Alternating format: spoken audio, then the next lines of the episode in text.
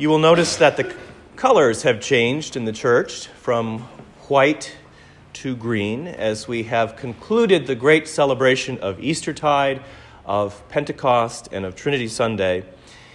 And we're now into what is sometimes, I think, a little disappointingly called ordinary time because uh, there really is no ordinary time with God, but nevertheless, that's one of the terms for this longish season where we uh, have green as our liturgical color.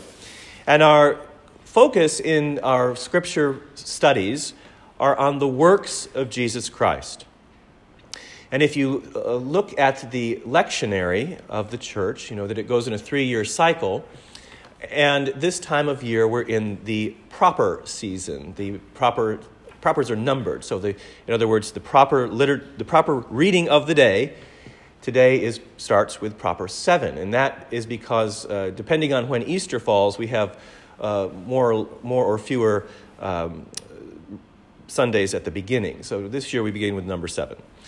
And those leftover numbers get to be recycled during the Epiphany season. So it all works out. We get to hear the scriptures no matter what.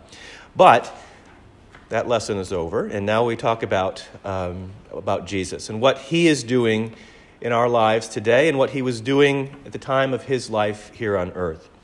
And in today's gospel reading, we hear one of the most dramatic stories in all of scriptures. I remember as a child, there was a film, I think it came out around Easter time, about the life of Jesus, and there was this scene uh, with Jesus casting out the demons from the man uh, of uh, the Gerasenes and all the demons going into the pigs, and this scene of all these hundreds of swine rushing down a hill and off into the water, and it was a little terrifying.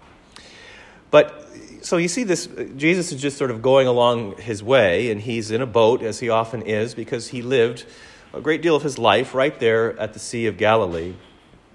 And he goes across to the country of the Gerasenes, opposite Galilee. Um, today, that is what we would call the Golan Heights, and it is uh, to this day sort of a contested bit of territory. It was in the possession of, uh, of uh, Jordan, and then in the 1969 war, it became part of Israeli territory. But even today, if you look on a map, there are sort of dotted lines around it because uh, it is, as I say, contested to this day. And so, even at the time of Jesus, there was a lot going on in this region. And so, he goes over to the opposite side of the lake and is immediately encountered by a man who is possessed by demons.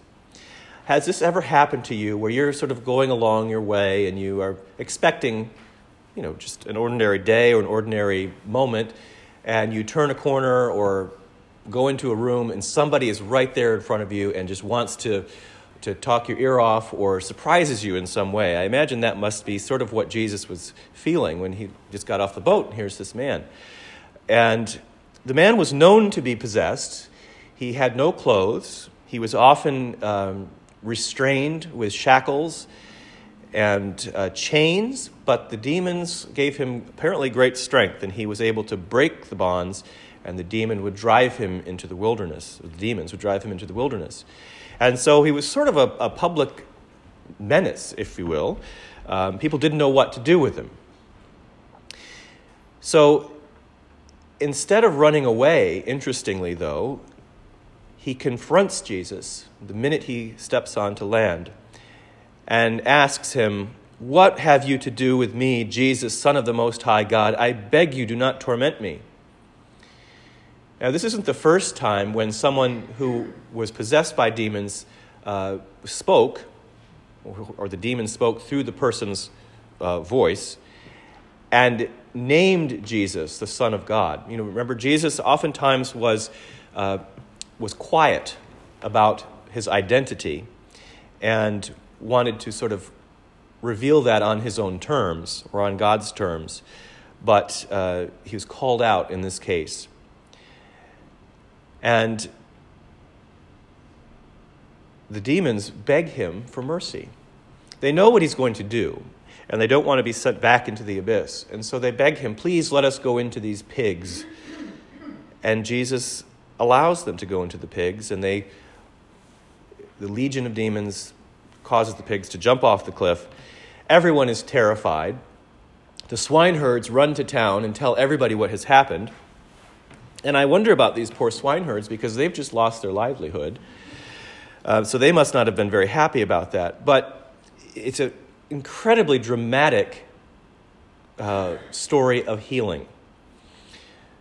So after the pigs died, I don't know what became of the demons either. We don't uh, hear that part of the story. But what we do hear is that when everybody sort of comes to and calms down, what they find is the man who had been naked and possessed and out of his mind sitting clothed at the feet of Jesus in his right mind.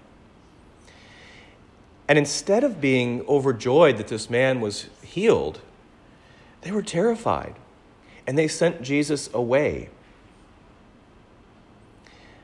But the man who had been possessed wasn't terrified. He was very grateful, and he, in fact, wanted to join Jesus as one of his disciples. But Jesus told him, Return to your home now and declare how much God has done for you. And so he did.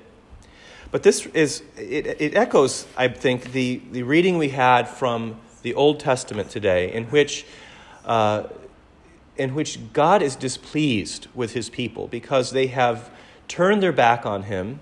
Not only have they turned their back on him, but they are actively uh, disobeying him.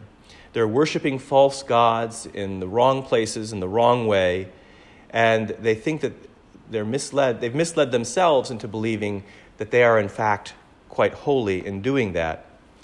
And so God vows to repay them for their deeds, but not everyone. There's a beautiful line at the end where the Lord says, As the wine is found in the cluster, they say, do not destroy it, for there is a blessing in it.